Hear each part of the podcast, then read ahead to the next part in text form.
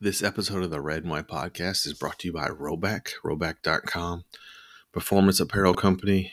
They make polos, hoodies, Q-zips that are legit, just the best fit and the best feel. I know you've seen the little dog logo on people's shoulders. That's Roback. They gave you a 20% off coupon if you use the code REDWHITE. So go support the sponsors of the podcast. Go get yourself some sick apparel. And thanks for listening. I was raised by the wolves. I was raised by the wolves. I was raised by the wolves. 874. Run through the night. All right, folks, we are back. Finally, with another edition of the Red and White Podcast. I'm your host, Evan, here with Will. It's been so long. Will now has glasses, and he's got a new room behind him. I have no idea what's going on. It's true. It's true. Yeah, it's been quite the hiatus. Yeah, it's going to be a sharp one. I'm very excited.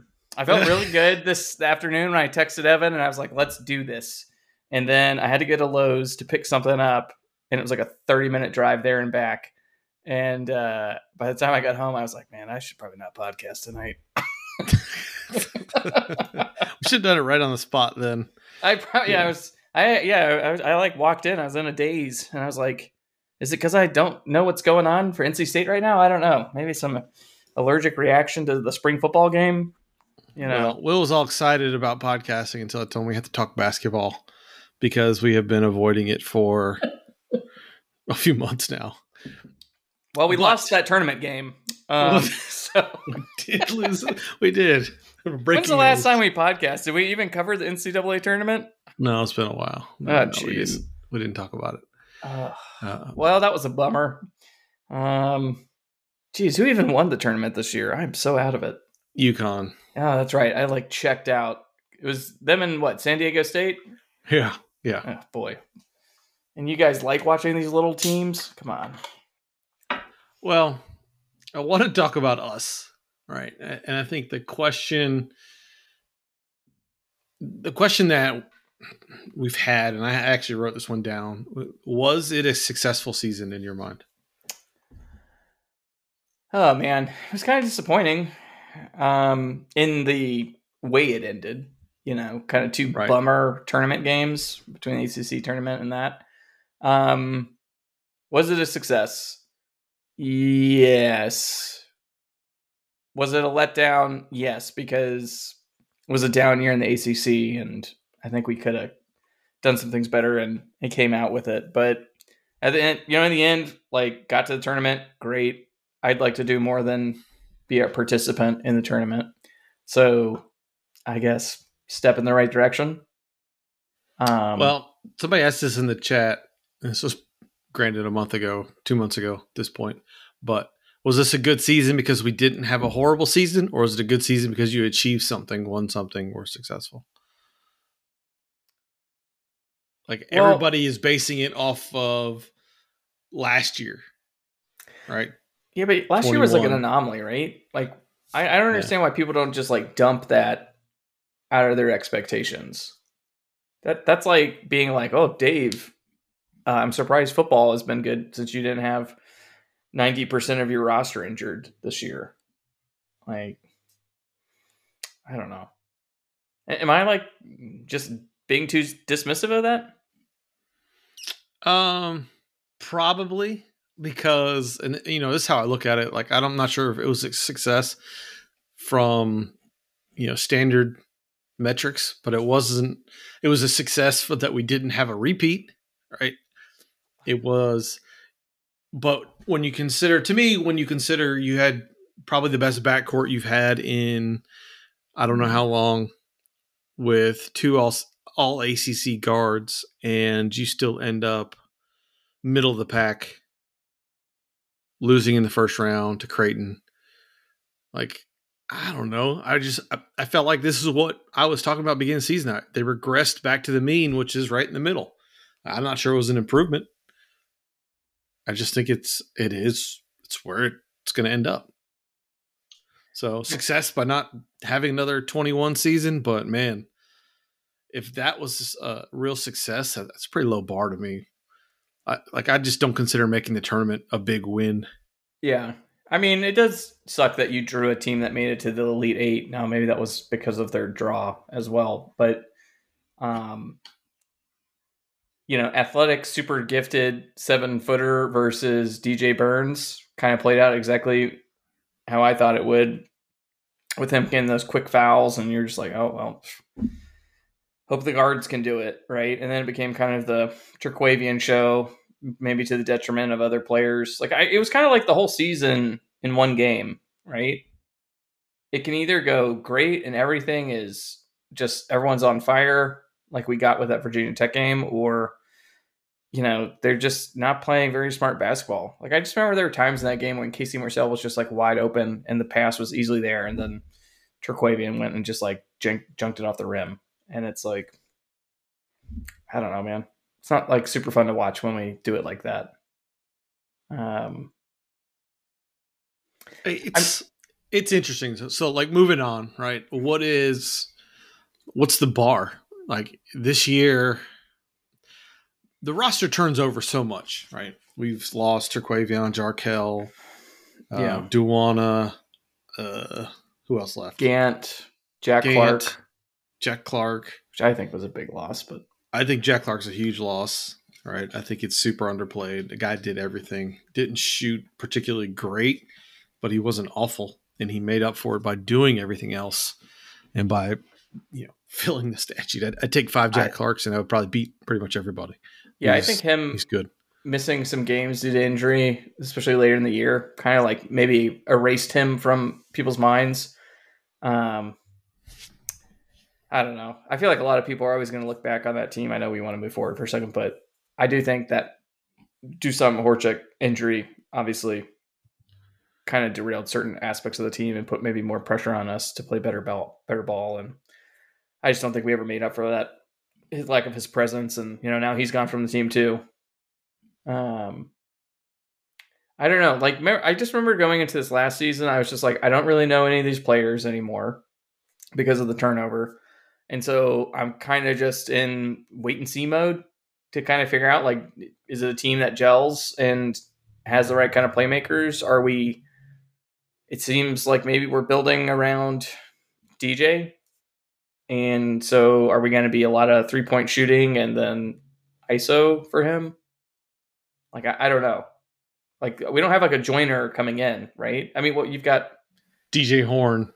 Yeah. Who's a volume shooter like Jarkel. I imagine he'll probably get the bulk of the shots there. Is he a good volume shooter? I don't know. I mean, I think it's so hard to tell. I mean, historically, he was okay. I'm not sure he was great. I don't know, man. I'm going to pull the roster right now. I mean, I don't think we have a Terquavion volume shooter on the team, right? No, I agree with that. Yeah. And so, I don't know. It's just, it's kind of like every year with Keatts. You kind of set it and say, I think he's going to be somewhere around 500 and have some upside in some games. And then it's like, are they going to be more efficient with their choices? That's what I ask, because it just seems like oftentimes it's probably the product of having so much kind of isolation activity in the offense, but it's just, there's so many times where they're just jacking up shots and you're like, that can't be the right shot for you. You know, maybe the effect of the assistants kind of keeps growing. I mean, I did think it was a better squad overall versus previous years. I wondered if the assistants would have the connections to rebuild, right? Last year was clearly guys that came in that had already had pre-existing relationships with the staff that we brought in, at least to some degree. And this year it was a little bit different. They brought in Jaden Taylor from Butler, DJ Horn from Arizona State, Middlebrooks from Clemson, which I think is very strange. MJ Rice, guy we recruited back in the day, and Muhammad Diarra from Missouri. Like, I don't know where the connections are. To me, it's interesting. Like, it's people are going to give Keatts all the credit for building the, you know, building this team again, and that's fine. I'm going to also going to raise the expectations this coming season. Like, if that's what we're going to do, and that's what everybody's doing is building in the portal, and we're going to give Keatts credit. He's got to coach with him. He's got to coach him up. We can't have another middle of the road season and be okay with it. I mean, that's the part that's kind of disconnecting for me, right? You lost two of the, you know, the best backcourt we've had in a long time, right? And I want to see improvement on that. And that's going to be hard to do. You're bringing in guys that, you know, are talented, but are they proven, right? MJ Rice didn't get enough playing time at Kansas, but we know he was a, you know, high 4-5 star coming out of high school. It's going to be interesting to see how this develops, but this is the pace, or this is what's going to happen every year. You're going to rebuild the roster. To me, it's all NIL. And I know NC State's basketball NIL is strong. And if you have a strong NIL where you can bring in players, then you need to be able to coach them up. And I think we saw that, you know, in particular with the teams that made it to the Elite Eight. Those were all well-coached teams.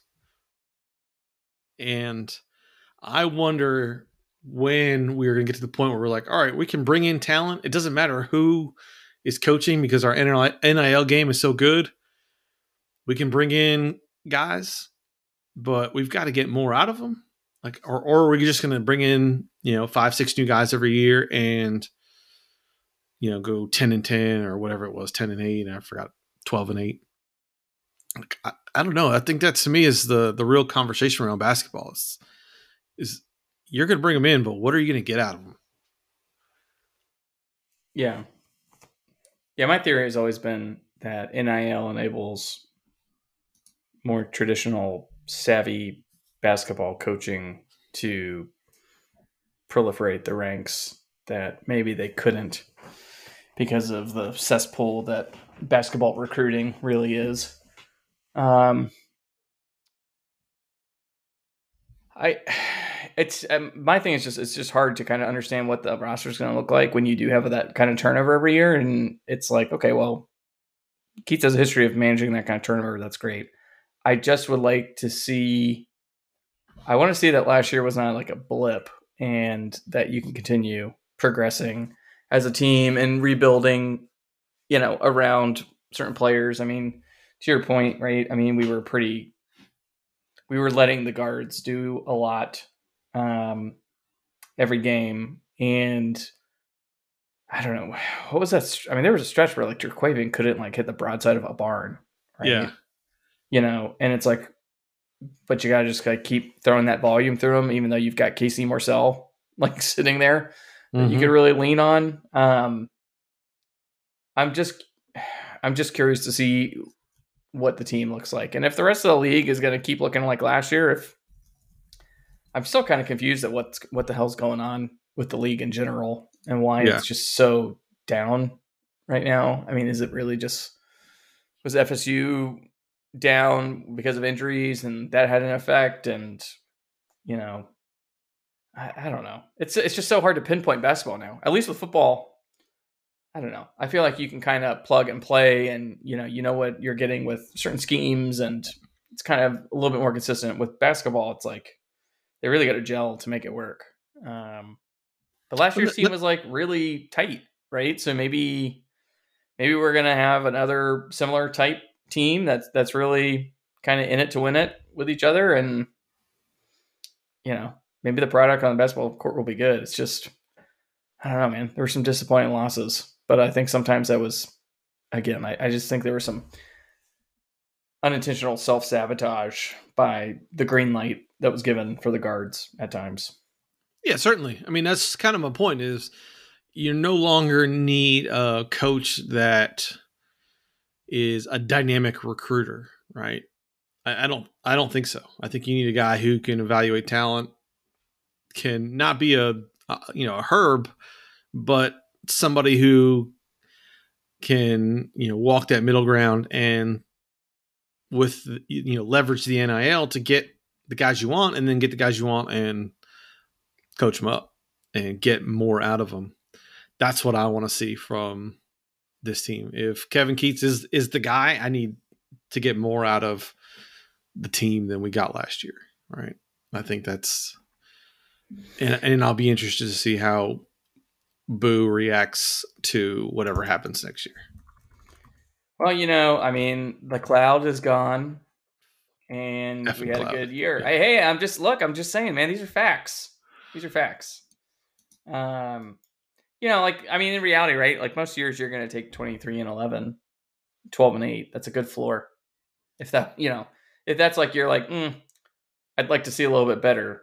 But again, it was just very reminiscent of the first year, right? 11-7 out in the first round of the tournament. Probably would have been something similar if he had gotten to go in 2019. But I don't know. Just kind of see. At some point, it's like, okay, if he's your guy, right? There were all those, what was it, that athletic article that might as well have been written by the athletic department. And so terrible. Whatever. I just wish, at the front end of those kinds of articles, they should be like, this was sponsored by NC State Athletics, or, yeah, you know what I mean? Or this is a promotion. I don't know what Boo would do, right? If you kind of crank it out and everyone's happy, that's great. But I feel like there were a lot of people not in their seats last year still. And is that a post-pandemic kind of thing? Is that just what men's college basketball is? Well, it might be part of that. I think there's a disconnect from the roster turnover and then begging people for money and all that stuff. I think you're definitely losing interest there. But it's also a product of what's on the floor. When the DJ Burns hype got going, and I think you start to see the crowds pick up a little bit, people start connecting with a guy like that, then yeah, the crowds picked up, but I just don't think it was anywhere near where it could have been or should have been for most cases. The real question is, are those crowds picking up those $130 sweatshirts? Okay. Yeah. DJ Burns' clothing line is Gucci level, apparently. I got to go back and look at that again. So next year we have MJ Rice, DJ Horn, DJ Burns, LJ Thomas, KJ Keatts, Dennis Parker, who also goes by DJ. I can't wait to hear what's his name, Tony Haynes, talking about KJ, LJ, DJ, DJ1, DJ2. It's going to be a mess. Yeah. Yeah. Will he slide in a wall comment? That's my only question. Or illegal aliens. That's what it was, right? That was Gary Hahn, man. No, that's Gary. Oh, okay. That's right. Yeah. Wait, so whatever happened there? Did Gary get reinstated? I don't know. He did, right? I think he did, too. After the season, so I don't remember what happened. It was stupid, and it turned out to be stupid. I didn't want to really rehash it. I just for some reason I thought, as you can tell, I'm firing on all cylinders right now. Let's look at Beast Boys Shop. Sorry, if you would like to support DJ Burns, you can go to Pack of Wolves NIL, and you can see this hoodie that I'm talking about. That's $130. Yeah. Fun times. I do like the little logo of him on the back of it. I'm not gonna lie, it's pretty good. I'm looking over. I was trying to see who we brought in from recruiting class, and then obviously they're not on the roster yet, I guess. So I'm looking at 24/7 site. The highest rated recruit Kevin Keatts has brought in has been, drumroll, Isaiah Miranda. What? Okay, what was he? 98.3, 24/7, 4-star. Unless you count Jalen McHugh.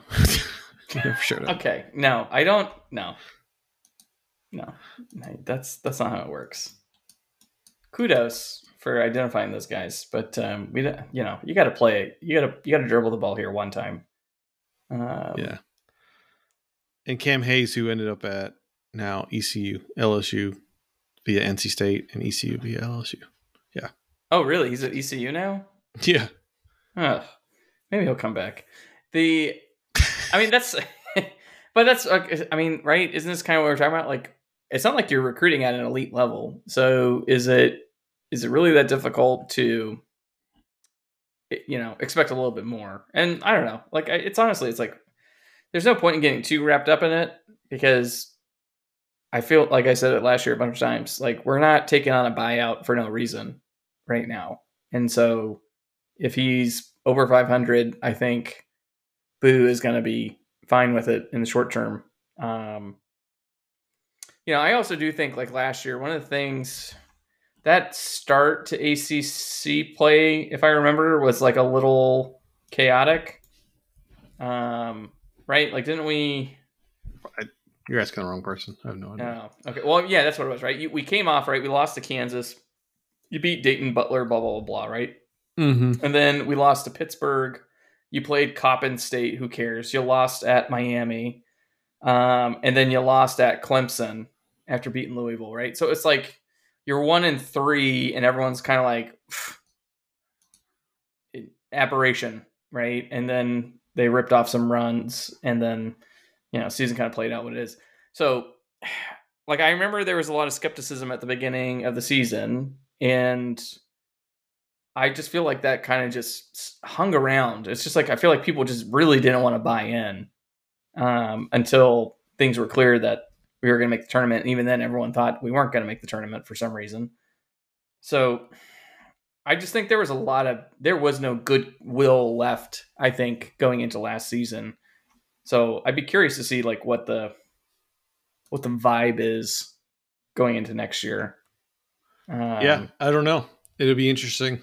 I think they're going to lean on DJ Burns, his likability factor, in order to drive interest. Like, I'm 100% sure that's going to happen. I personally like DJ Burns' game. Do you see a problem building around DJ? No, I don't see a problem building around him. I think it's how they use, and this is not just a DJ thing, it's how they use everybody. It's very one-trick pony. You know, you can only back down guys from the three-point line so often before teams start figuring out. You know, Creighton obviously had it figured out, and among some other teams, Clemson had it figured out. I like DJ. I think he's got good vision, good post passer. He can do a little bit more. I got no problem with that. I think he's a good player. I just think they need to, you know, utilize him a little bit more dynamically. Yeah. You know what I'd like to see? Us shooting more free throws. I can't go through another season like that again. I don't understand how that happens.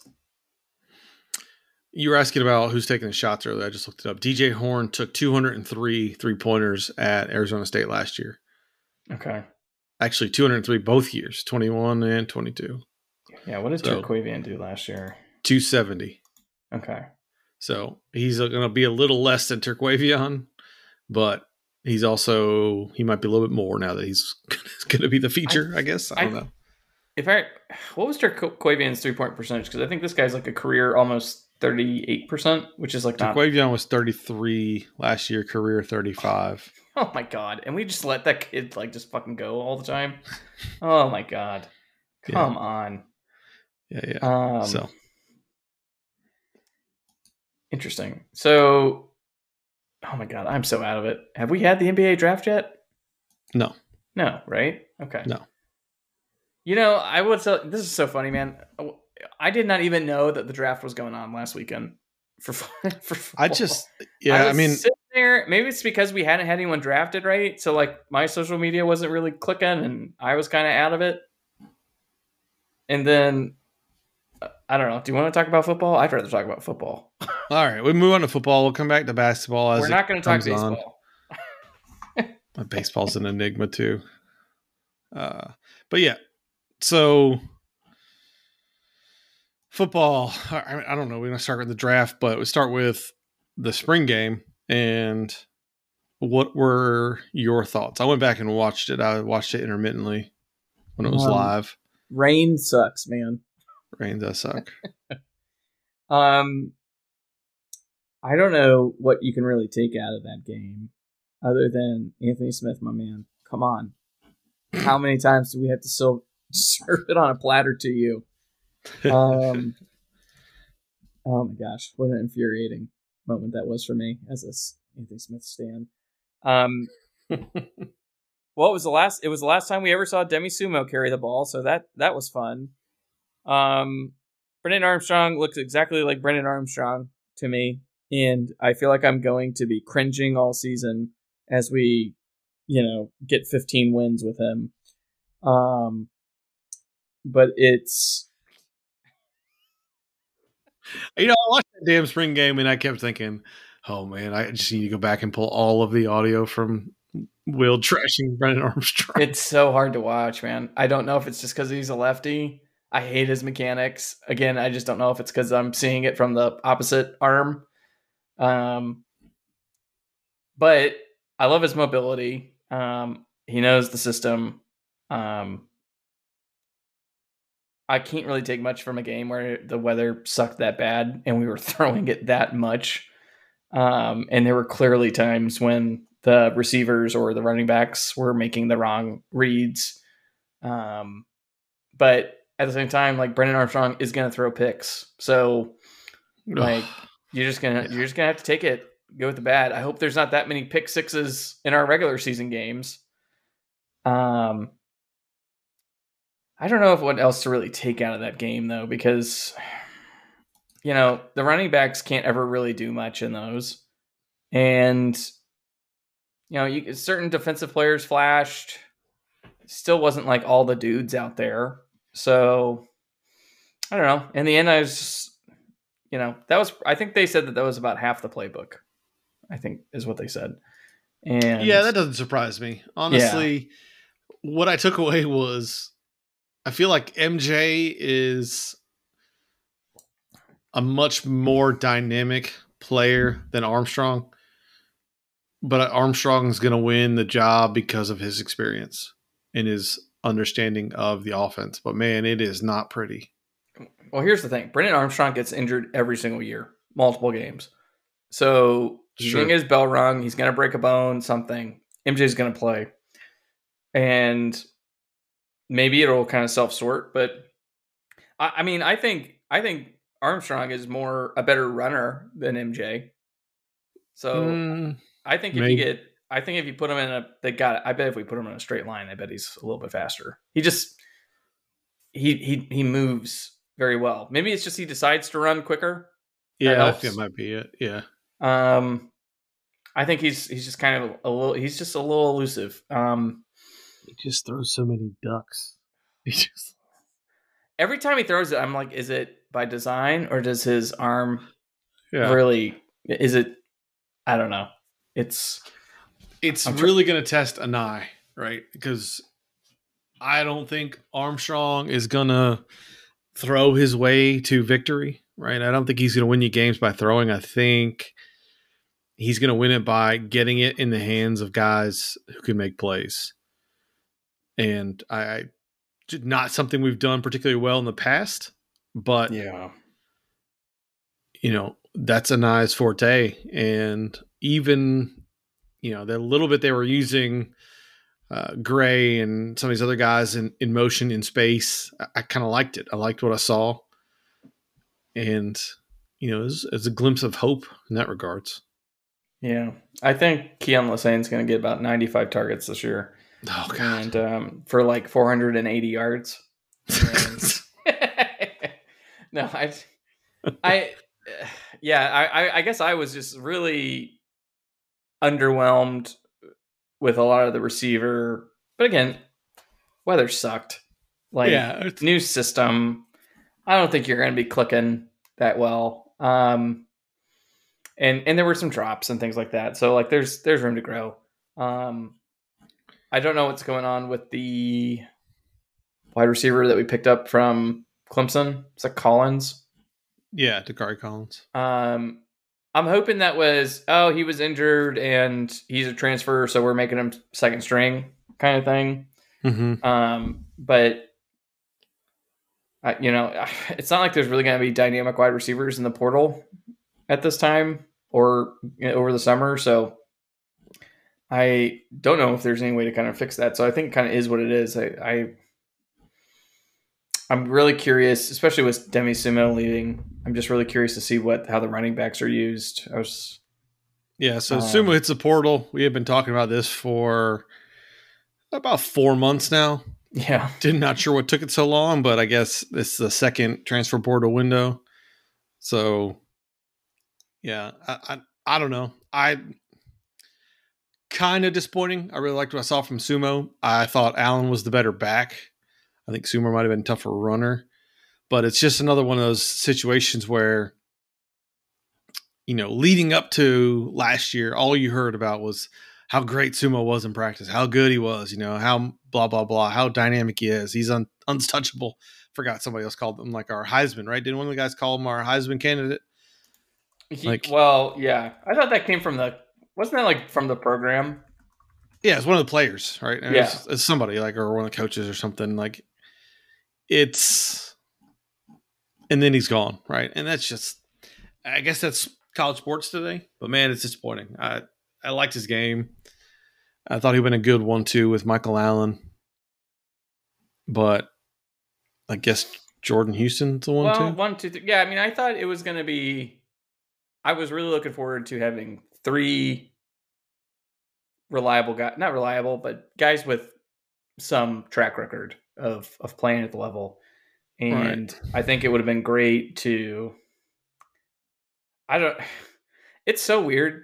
The slander on Sumo from like an injury perspective and people being like, well, he was injured all the time. And it's like, well, if you've got like a high ankle sprain, like it's kind of tough to be a running back. Yeah. Like I just felt like that was so weird. And to me, it's just code for something else behind the scenes. I thought when they were all on the field together, you could see Sumo clearly created missed tackles and had a special ability like that. He's very kind of Jalen Samuels-esque in that manner. Michael Allen clearly looks to have a different gear. And, you know, I would expect him to have a lot of long touchdowns. He's more Knight in that perspective, but Knight also didn't really have as many long touchdowns as we expected.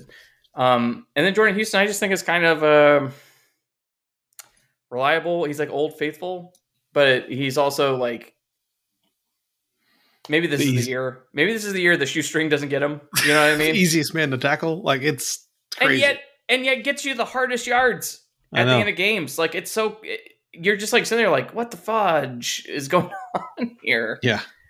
You know? And who knows with, I don't want to count on seniors, but like Raphael, yeah, it's just, I'm not going to put a lot of weight in that.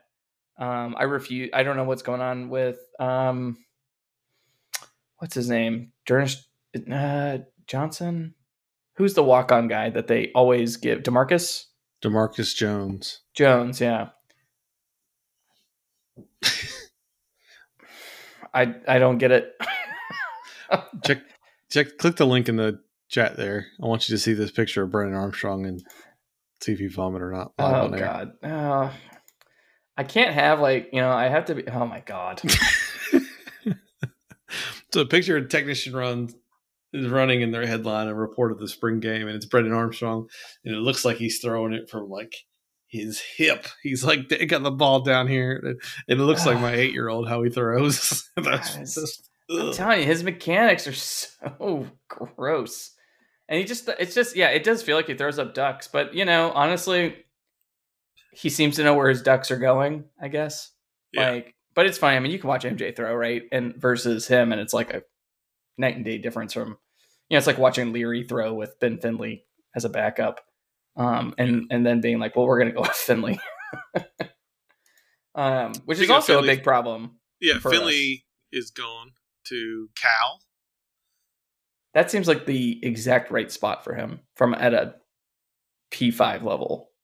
Oh, I was going to say like Cal State, Fullerton would probably been the right spot for him. No, I think he's got just enough to be at a bad Power 5 team. Like I think it would be better for him at a G5 level. Yeah. But I don't know. The people who are still like, can't believe Ben Finley left. I was like, did you watch the bowl game? Yeah. He was not good, folks. No one was good. I mean, no one was trying. I mean, usually, Dave doesn't care about bowls anyways, but bowls without your coordinator. Yeah, I guess. I don't know. The whole thing was awful, but that performance stands out. Whatever. He'll still be. He's a legend for the UNC game. Yeah, he's still a legend for the Carolina game. You know what's funny is he could have been a legend for two UNC games if we had just gone with him instead of Bailey Hockerman that one 2 years ago. Or was that 3 years ago? Yeah. The one at Chapel Hill. Right. Post Leary. And I don't know. I think actually the biggest question is when Leary gets drafted next year, is he going to be an NC State product, or is it going to be an SEC draft pick? Oh, no, SEC draft pick. 100%. Oh, of course. Yeah, because he was never going to get drafted here. He's not going to be a wild pack, or I don't know, pack of cats. Pack. I don't think he'll do that. I don't think he's going to be a Kentucky guy. Or he's kind of the guy who might shot his high school. Yeah. Like, New Jersey. Do you think he saw Will Levis's girlfriend and was like, I'm going to Kentucky. Yeah, maybe. I'm going to Kentucky too. Oh my gosh. Transferred. Transfer. Yeah.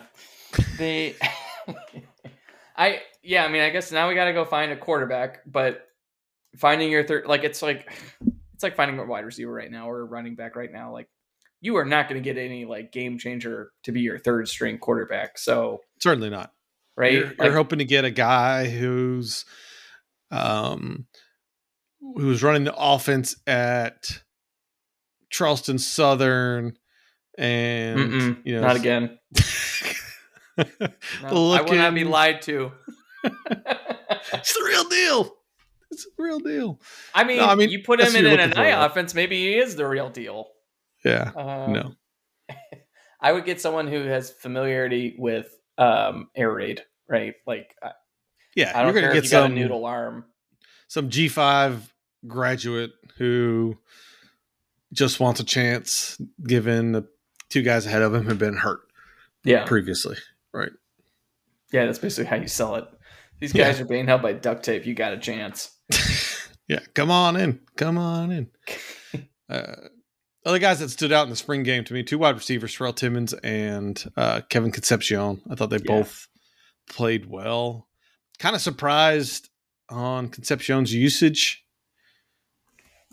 I don't know. It was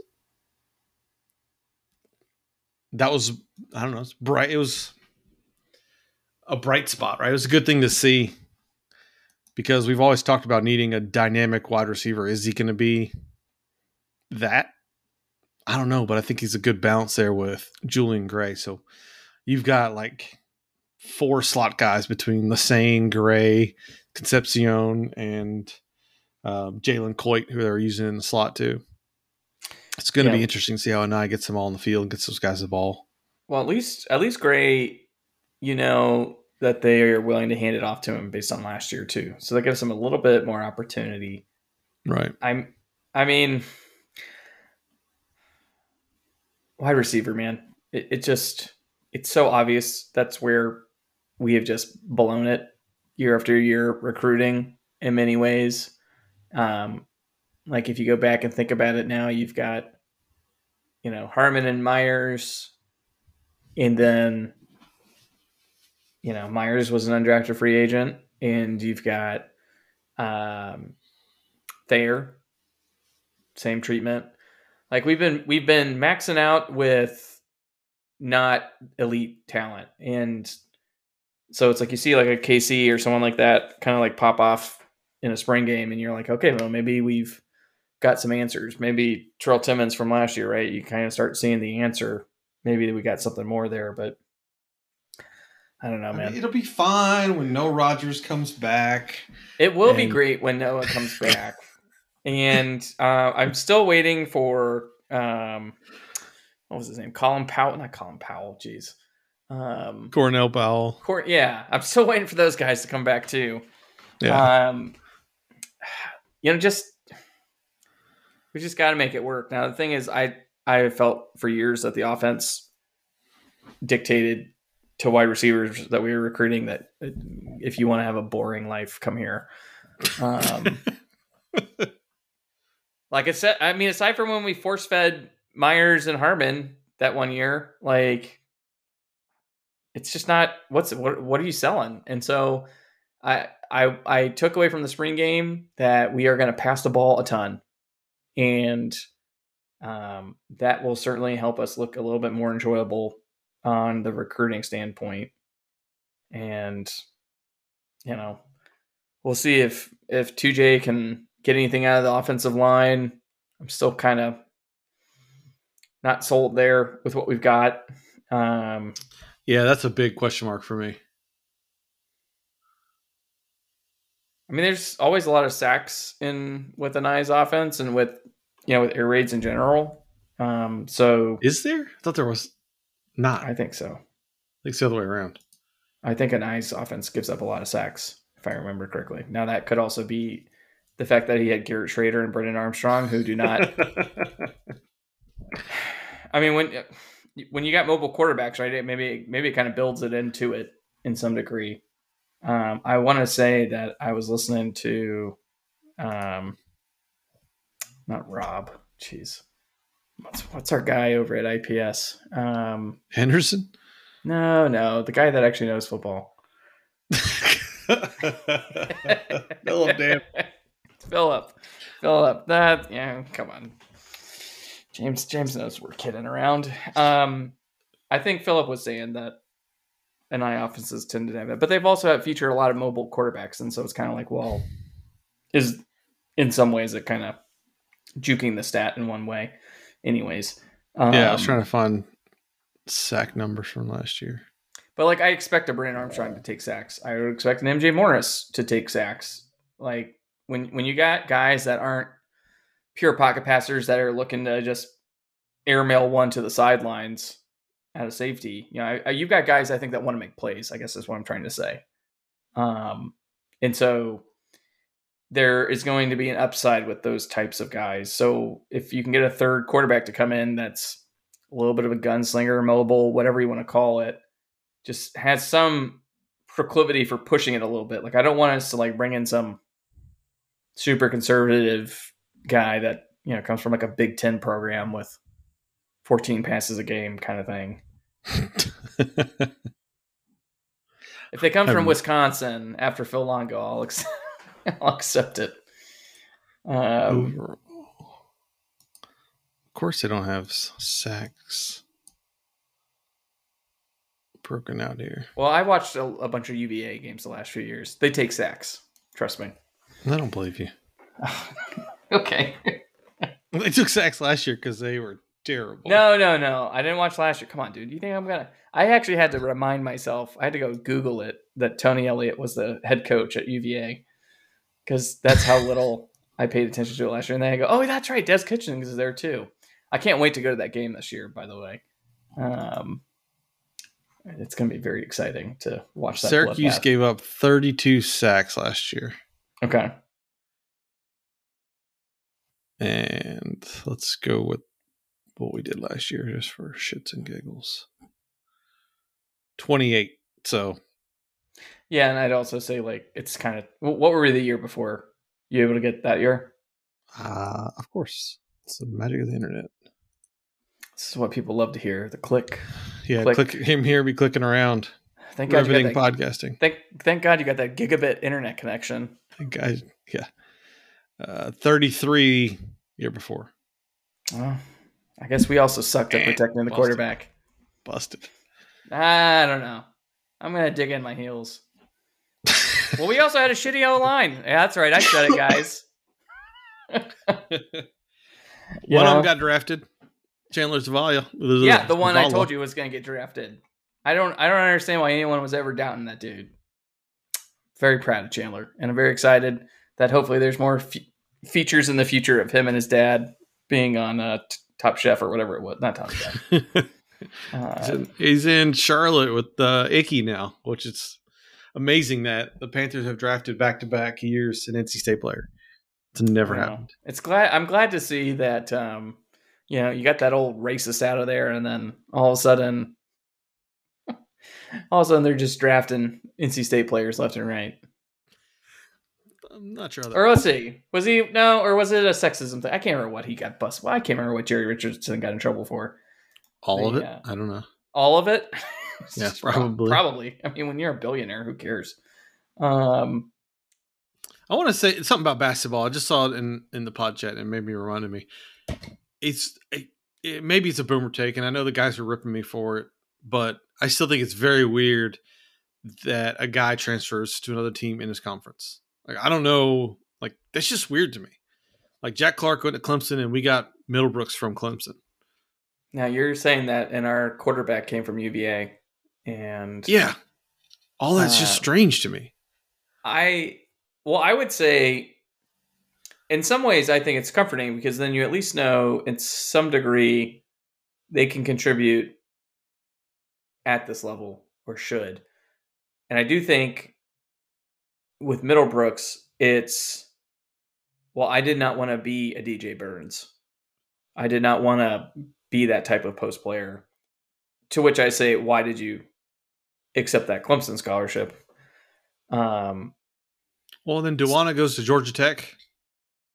Is that where he ended up? Yeah. Oh, my God. That's hilarious. Where's Ernest Ross? Is he still with us? Yeah, I believe so. Yeah, right? Okay. I don't know why I thought he transferred. Yeah.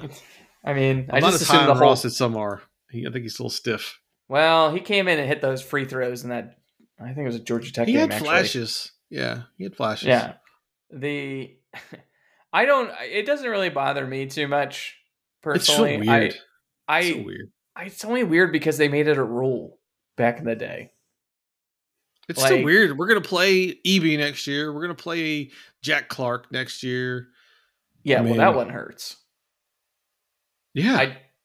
That will be infuriating. But you know, at the same time, it's kind of like, I think you get enough. It's like, I guess it is a little incestuous, but it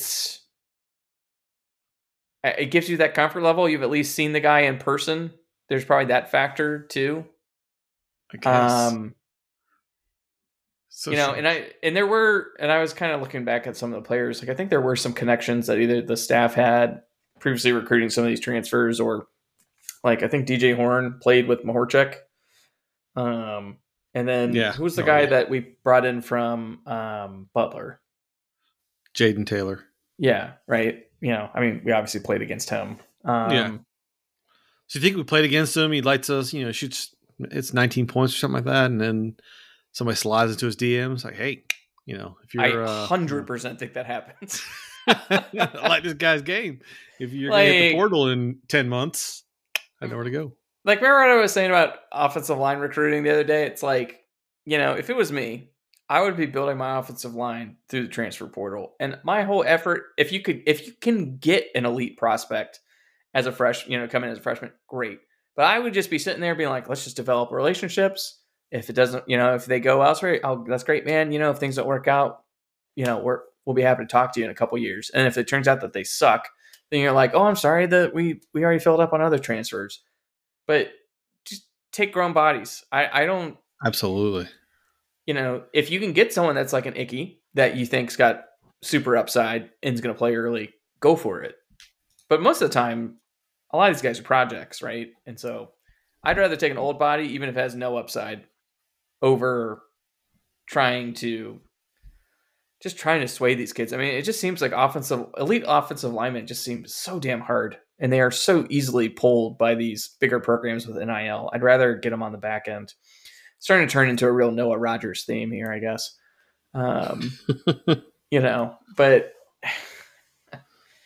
I don't know. I don't know what just got me thinking about that. But well, we were talking about in the chat earlier I don't know, yesterday or today, whatever it was. And I 100% agree. Like, if for the lines, give me transfers, or give me guys who are 21, right? They're more developed than 18-year-olds. Yeah. They're all big, but you're not big and strong until, you know, a couple of years in a weight program. I think it's a big difference. And you can get immediate returns probably as like a Coach Thunder for someone that's coming in their 20s. You know, maybe it's not as, you know, huge of a change, right? But you got a better baseline to probably build off of, you know. I don't know. I think someone like was saying, like, you can't be expecting like you can't expect everyone to be a Tyler Steen, I guess. So what someone said. Yeah, I think we were talking about Jaramillo, right? But it's like, I don't care. I just need someone that if you can bring in guards and centers that are older, and then try to build up your tackles with prospects, that's fine. Like, I feel like a lot of the problems we've had the last few years, it's just been guard play in particular. And so I'd rather get the, oh my God, I'm trying to blank on his name. The guy from USA that, is it Schooley? No, that's not it. The guy that chewed dip, from South Alabama, center. He was a center. Not Joe. Jesus, what was his name? I don't know what you're talking about. There was an offensive lineman that we took in as a transfer from South Alabama during Doran's tenure. Sculthorpe? No. Oh, my God. This is going to kill me. You're always like, oh, I should ask him to be on the pod. Oh, yeah. Jesus, why can't my brain... Sculthorpe? He's always... No, Sculthorpe was Joe. Joe Sculthorpe was the wrestler. He's the guy that's in the freaking... WWE right now or whatever. Oh yeah. Oh my God, I gotta check my DMs because I was just talking to him. Yeah. But while you look up his name, that was a guy that was like a whatever conference they were, like not player of the year, but first team. I didn't realize he came from South Alabama. What'd you say? I didn't realize he came from South Alabama. Yeah. Yeah. And you know, what was he limited upside physically? Sure. Was he an older guy that could play center and help us out on offense? Hell yeah. Like I'd be focusing on that. Like if you can get more Zavalas, you got a better chance of scouring the D2s and the G5s and all that stuff and finding that type of guy than probably landing them out of the state of North Carolina consistently. Yeah, I mean, I agree. I mean, that's... What is his damn name? It's Joe something. Oh, my God. NC State. Center Joe. Not Thurney. Also, yeah, Joe Thurney. What a great one. Oh, my God. This is going to kill me. This is killing me. People, if we don't say it by the end of the podcast, please DM me. This is... Dang. I'm gonna see how long it's gonna take to find it. Alabama. This is how good I am at Googling. Oh my God, we played them in the damn football game. Do you have it? Are you just making me sweat now? Uh-huh. Oh well, screw you, man. Does it at least start with Joe? I'm not telling you. Oh my God. I can see this guy's picture in my head with dip in his mouth. Joe Scalfo. Oh my God. Brutal. Yeah. Yes. Yeah. I mean, your point is right that bring in the older bodies. The only skill positions are guys I'm getting from high school.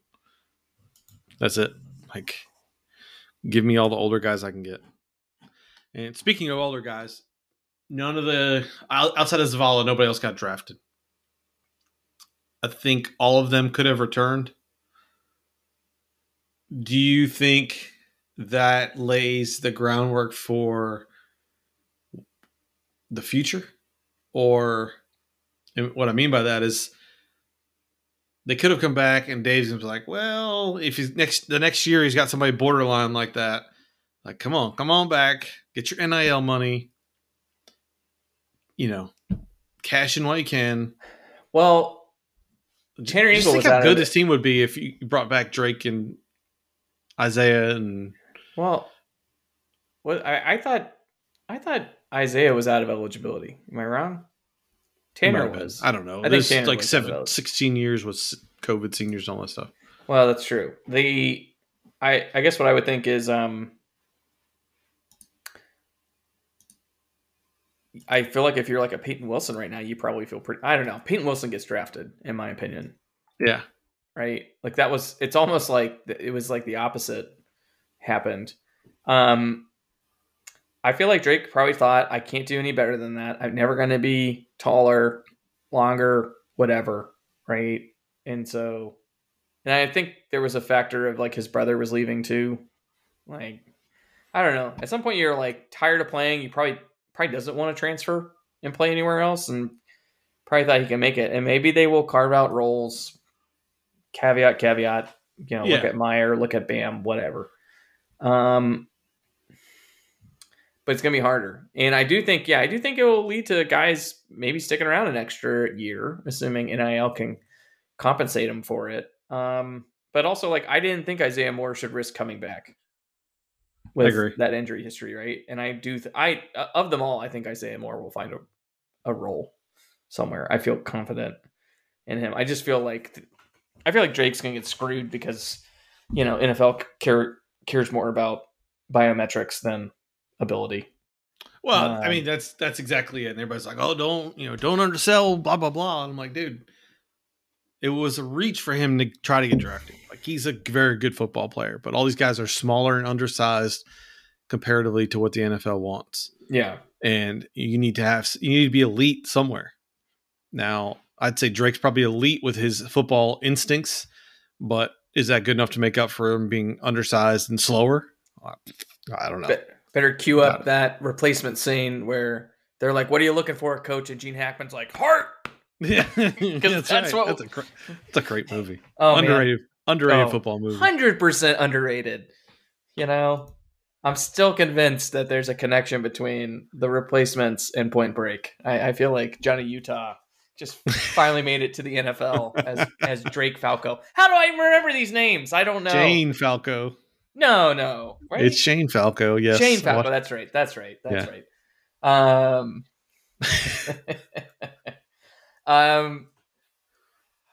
Yeah, I guess I hope some people stick around, but at the same time, like, I get wanting to move on. Especially, like, how many years was he was playing here since 20...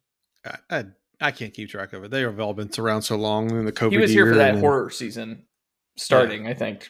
Yeah, he was, because I remember when he played and he had a misread against Clemson and Dumbo with the Jumbotron or the Sketchatron, whatever you call it, was drawing on it. This is where Drake is. This is where he should be. And he gets his eyes caught. Was it Kirk Herbstreit while he was talking about how nice it is that Clemson took his two sons as walk-ons? Yeah, it was probably Herbstreit or Kublik. I can't remember which one it was, but they were just like, he'll learn that in time, but he's a freshman and here's what a freshman's takes. And the guy runs right behind him. Like, I'll never forget that. Yeah. You know, Brian Underwood was in. Okay. Yes. That's all I can say. You know, no one ever went back and circled those feet. I was right there. I could tell you he was in. I was right there. Gosh. That's one of those things where I'm sure we would have lost in the end in gut-wrenching fashion, but oh my God. Doran tenure right there. Here's the other thing though. Like the fact that only Zavala got drafted, just like it's not surprising. Like we always feel like this team, like when they came up against elite talent, you could tell the difference between them. And if it wasn't a game where we were, you know, creating turnovers and finding ways to win, like that's why this team would go to Clemson and lose when Clemson was not that good this year. Well, it's what we've always said. Same team that lost to BC, like, right. You know what I mean? Like you see it, and you're just like, oh yeah. Well, it's because, like, I hate to say it, like a Peyton Wilson looks really dynamic compared to a lot of our players. You know, everyone knew Tanner Engel was going to be undersized, so it was probably a stretch. You know, and maybe, you know, again, I think he'd be great on special teams, but I don't know. It's just, it wasn't surprising to me. Like, those guys were talented and contributed for a lot of years, and you want that. But it's not surprising that our former walk-on that became a scholarship wide receiver who was really reliable, but also still slightly undersized, didn't get drafted. Right. But he was intriguing enough to get a look with the Vikings, I think. Right. Like Corey Durden not getting drafted. That one was weird. A little surprising. That was like, did you have a poor interview? Is there some injury stuff lingering there? That was shocking. I mean, I'm just surprised. It just feels like there's a point in the draft, like around 6th or 7th round, where people are like, I'm just not going to take a flyer on this guy, and I'm just going to pick him up as UFA. I'm just going to hope everyone else bails on this guy too. Like Corey's the one that I think should. He's the guy that should make it. Like, I think it lines up with what we've always talked about, though. It just lines up with, we don't recruit well enough, so you need to be dynamic on your schemes, right? I mean, that's it. It shows in the draft. You get a few here and there, but then you have some of your best teams have nobody drafted or one guy drafted, and you're like, well, this is it, right? But if you think about it, right, dynamic scheme, 3-3-5, these guys all did great in it. And, you know, I never thought that, I mean, aside from maybe some corner blitzes, I never really felt like the defense cost us anything. And it's been the offense that's been lagging. So, you know, you get a little bit more dynamic there. Maybe, again, like, all you're looking for is one more win the last few seasons, right? And you're having completely different opinions on how everything goes. And so I don't know. I guess I was not surprised by the outcome. I was surprised the draft was happening. But not that, because I was just so out of it, man. Yeah. Oh. All right, we'll leave it at that. Like, we'll record more as things start happening now. I was super busy with work. Will was moving and apparently getting eyeglasses and things like that. Like, moving, selling a house. Yeah. Going blind. Yeah. Trying not to talk about basketball too much. All those things. Yeah. Well, and also it's just, you know, it's a little bit of that downtime, right? Like, could have talked about the spring game, but it's like, what was there to really talk about? Yeah. Try not to bore y'all with nonsense like some other folks. But anyway. Maybe we will. Maybe we'll get more nonsense. You know, we do. We need to bring out some nonsense. I miss Mahesh's questions. Yeah, it's true. And I know I pronounced his name wrong. We need to just go back and find all of his old questions and redo them. Probably would. Nah, he's in a different point in his life now. He might be a doctor by now. It's been so long. He's also a Carolina fan. That, or he's just waiting for his chance to knock Drake May's knees out from under him. Yeah. Oh, if you made it this far in the podcast, the home field. My previous two home field winner picks did not reach out to me. So the first person that DMs me and says they want a home field shirt, let me know and you'll get one. Hey, Evan, I would like a home field shirt. You gotta DM me. Oh man, come on, man. Don't make me log in. Slide into my DMs. Yeah. They are heard you got a size large for me. Yeah. All right. As always, thanks for listening. Thanks for supporting the pod and all this time. Join the pod chat. There's always activity going on there. Even if we are not recording, there's always some good conversations happening. And again, thanks for bearing with us while we took a little podcast break, but we'll be back more often. We'll knock the rust off better next time. Now that Will can see, we're good. All right. Y'all have a good one. No Go Pack? Come on. I forgot. Go Pack. Jeez.